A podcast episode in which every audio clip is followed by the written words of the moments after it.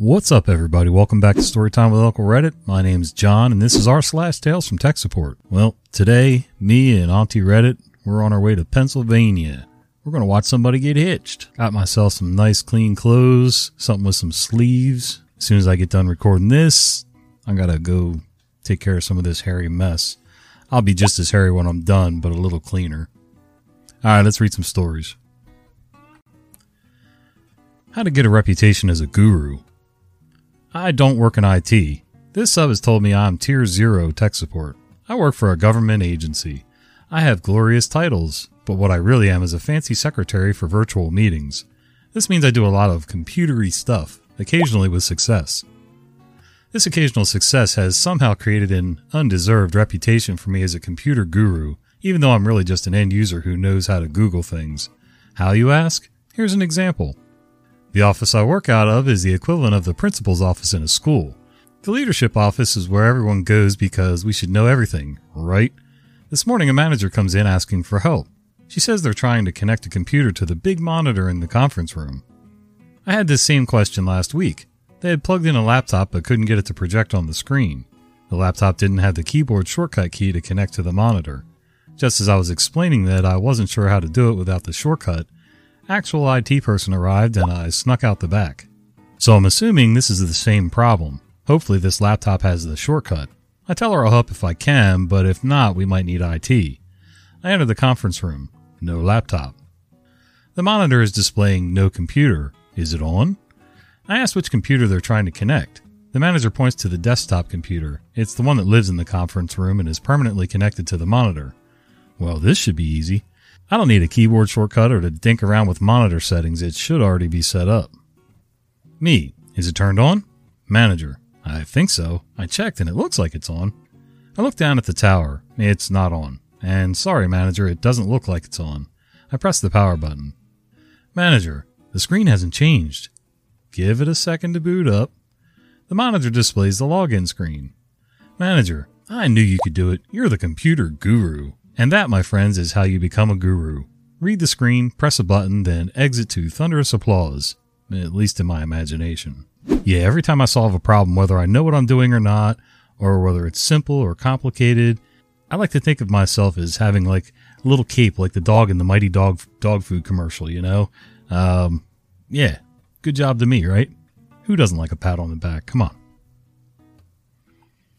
The ultimate in remote diagnosis. This is tech support, but maybe not as you know it. When I was an undergrad, we used a locally developed time sharing system. I was a geek and was trying out all the programs I could find.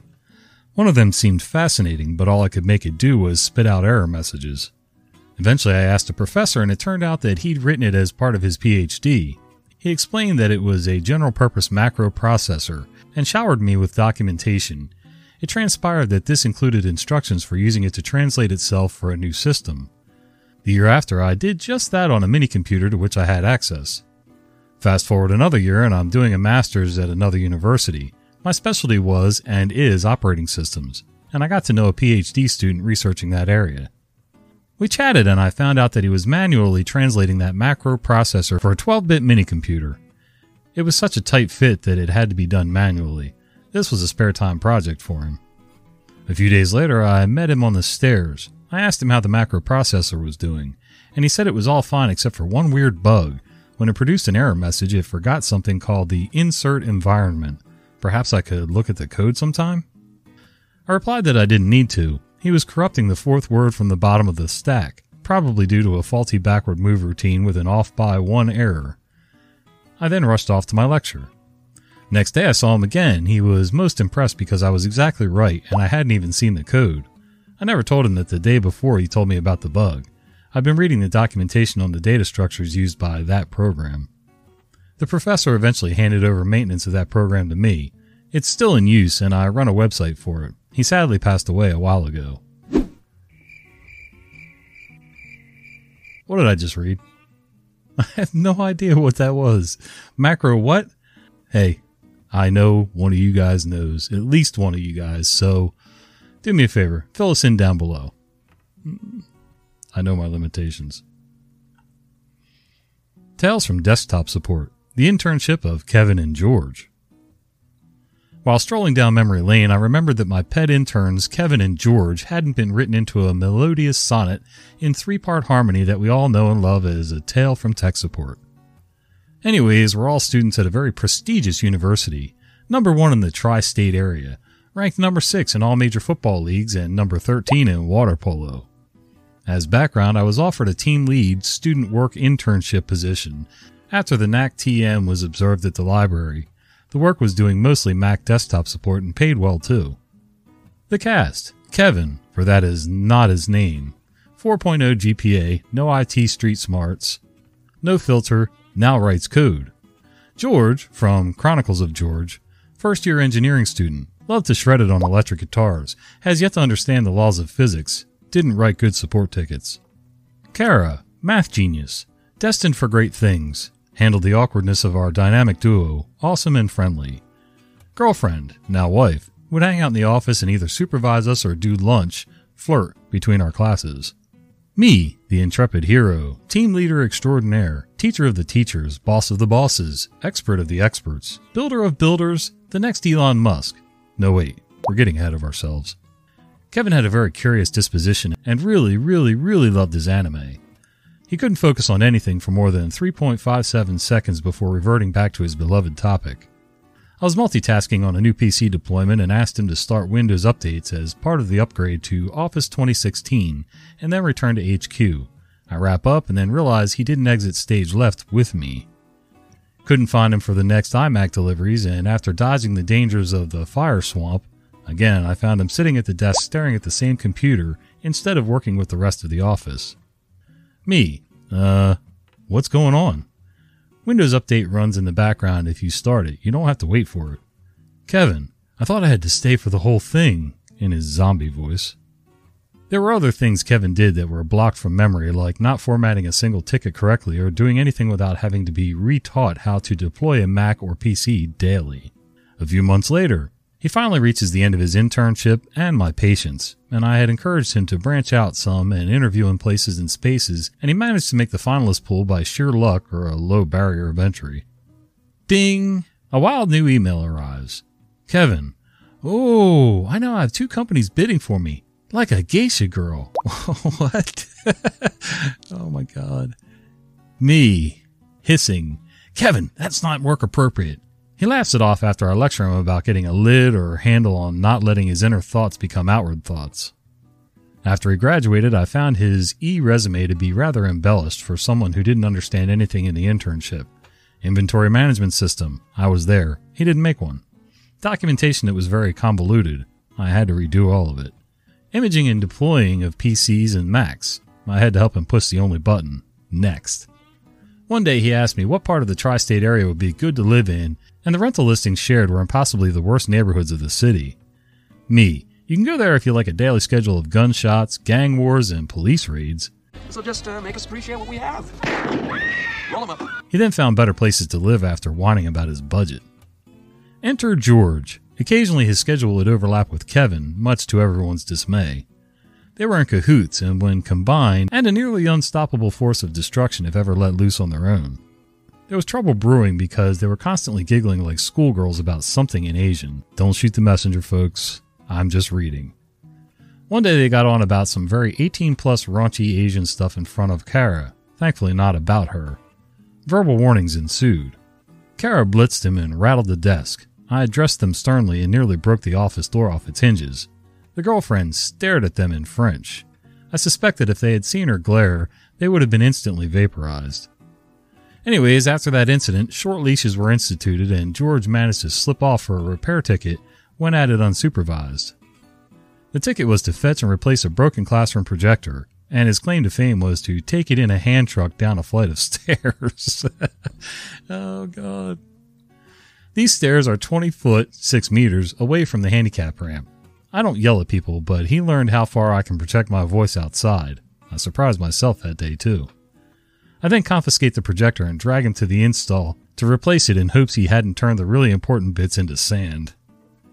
After a miraculously and blindingly bright test and while wrangling it into position, me, screwdriver please. George hands me a wrench. Yes, George, that's exactly what I needed. Now give me the yellow handled screwdriver. There. He finally left stage right after a few more little issues of not being able to follow the simplest of directions. End notes. Kara finished her internship with excellent marks and her support tickets were stellar, cherished by the entire academic entourage and support staff. The girlfriend, now wife, didn't vaporize anyone else and we all graduated with excellent. She still flirts. Okay, let's address the elephant in the room. First, he said something about Asian. I'm guessing he said that because he didn't know what language it was in. Uh, my boys and my son in law watch anime, and most of it seems to be in Japanese, so I would know that in many cases, but not all. Uh, and I think sometimes Korean. I'm not sure. But anyway, yeah, I've worked with Kevin's and George's before too, and uh, it can be frustrating to say the least. And you never want both of them together because they'll burn something down or wreck something, or maybe to cause you to day drink and rethink your life's choices. First coffee, then tech support. I'm an engineer and assistant professor at a university, so not strictly tech support, but I often solve computer problems for my coworkers. One morning before coffee, another professor has computer classes and there's a problem. She's a sweetheart and a good soul for our department. She teaches programming but also knows the basics regarding hardware. She calls our technical assistant for help, another lovely lady who sits in the same office as I, and we make and drink our morning coffee together. Not this faithful day, as this was happening right at the start of the day. She takes care of our hardware and software installs and also often solves problems. Since she can't solve the problem this time, they both call me. Five seconds over the phone, the problem is not solved, so I decided to stretch my legs. I like to do that. So I get to the class and they explain that the computer seems to be on. The second monitor is working and also the overhead projector, which shows the same as this monitor. The problem is the first monitor isn't working, so she can't see the login. They think the problem is with the computer or graphics card because there's no picture. They already checked the cable. I sit down and suspect the monitor wants to show the picture from one of the wrong inputs, but it doesn't show which input it is currently. I reach for the on and off button with the intention of pressing it twice to turn the monitor off and on, so that it'll briefly display what input it is. Well, I only had to press once. Yup, the monitor was just off. Those monitors are always on, as we have the habit of not turning things off. Ever. Blame goes to whoever decided to turn it off to save on the power bill, and to the clock. It was 8:15 a.m. We all have a laugh at the simplicity of the problem. Moral of the story: first make and drink coffee, then go solve tech problems. Well, Uncle Reddit's not a coffee guy. I do like my caffeine, but I'm kind of a Diet Pepsi junkie. Uh, diet Coke will do in a pinch, and trust me, it's not because I'm on a diet or anything. When I first got together with my wife, she did all the grocery shopping, and that's all she would buy. So I got used to drinking it because I was too lazy to go out and buy soda myself. And now I actually like the taste better than regular soda, so there's that. That time the Chilean government messed with daylight savings time. I hope this doesn't break the sub's rules. It's not at all a conventional Tales from Tech support, but I think readers here will appreciate the madness. Last month, the Chilean government decided, with less than a month's notice, to change when daylight savings time starts. It was supposed to start on 4 September, and they changed it to start on 11 September. This change was made on 9 August. I think that maybe reading that, there will be some among you picking your jaws up off your desks. Yes, it's just as bad as you imagined. For everyone else's sake, everything that uses time here, which is sort of like everything, is royally stuffed. Look on your phone at what time your royal clock says it is in Santiago. Then ask Google. You'll probably get different times. The airport is chaos. As of yesterday, boarding passes were being written out by hand. Same with hotel booking systems. Lord Spaghetti Monster, help all poor tech support staff in Chile right now. Disclaimer I'm not Chilean and I know the situation with the government is complex. I'm only traveling here and have no opinion on the politics. I only know that it's such a crazy thing for politicians to do unilaterally on, like, no notice. Okay, most governments, I mean, they're still going to screw things up, but usually they plan well in advance before they screw things up, so at least you have some kind of warning. Like if we were going to change daylight savings time, usually here it would take at least a few months, if not a year or two. I kind of doubt they do it on less than a month's notice. But at least you got time to like prepare for the screwed upness. And uh yeah. You've been listening to Storytime with Uncle Reddit. If you enjoy this content, be sure to follow my podcast. I upload new episodes at least three times a week.